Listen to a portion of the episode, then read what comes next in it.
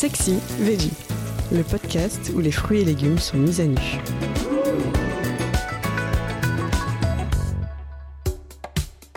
On vous dit chou-fleur, vous pensez sûrement à un gratin. Pourtant, ce légume a bien plus à nous offrir.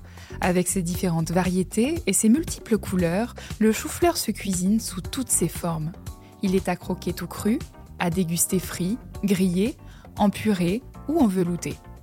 Et malgré ses airs de dur à cuire, fond en bouche quand on fait monter la température.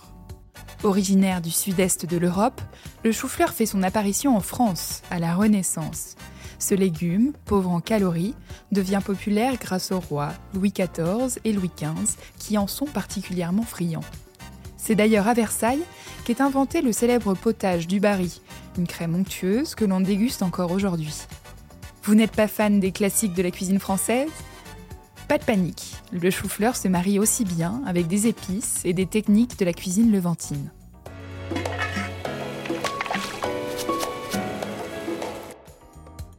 En entrée, on choisira de réaliser un taboulé coloré. Il suffit de râper à cru des choux verts, blancs et violets en une fine semoule. On y ajoute un oignon rouge, du persil et de la menthe finement ciselée. On mélange le tout dans un saladier avec un jus de citron, de l'huile d'olive, du sel, du poivre et c'est prêt. Pour le plat principal, on ne se prend pas le chou. On opte pour un chou-fleur rôti entier. Après l'avoir effeuillé, on le badigeonne d'une belle marinade à base d'huile d'olive, de curcuma, de cumin, d'ail et de piment. Direction le four à 200 degrés pour 50 minutes. Et si vous voulez proposer à vos convives une version un peu plus sophistiquée, on laisse le mot de la fin à Jean Farès, chef du restaurant Le Lisa à Paris. Il nous livre sa recette du chou-fleur frit, sauce tiny et persil, histoire d'éviter de faire chou blanc lors de votre prochain dîner.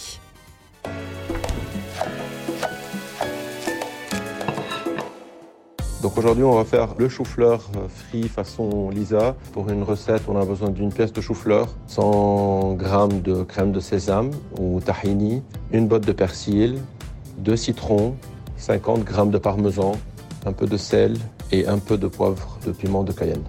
On commence par euh, faire bouillir de l'eau dans laquelle on met un quart de citron, puis on coupe le chou-fleur en quatre. Dès que l'eau a bouilli, on met les pièces de chou-fleur dans l'eau pendant 7 minutes, puis on les retire et on les laisse de côté.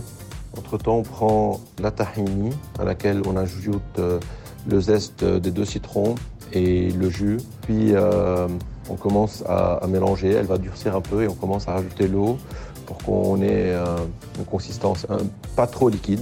On goûte et on ajoute le sel. On prend la botte de persil qu'on va hacher grossièrement et qu'on va ajouter à la sauce, euh, à la sauce tahini. L'idée, c'est d'avoir euh, plutôt un tahini au persil. Donc, euh, c'est le persil qui doit être l'ingrédient principal. On prend de l'huile végétale qu'on fait chauffer à jusqu'à 170 degrés. On fait frire les choux-fleurs jusqu'à qu'ils soient dorés dans une assiette. Pour dresser, on prend un peu de sauce persil au tahini, puis on met un quart de chou-fleur frit, on recouvre de la sauce persil au tahini, un peu de parmesan, et euh, du piment de Cayenne, euh, une touche euh, finale. Merci. C'est la fin de cet épisode. Si vous l'avez aimé, n'hésitez pas à commenter, à liker et à vous abonner. Retrouvez plus de contenu sur cuisineactuelle.fr et dans notre magazine en kiosque.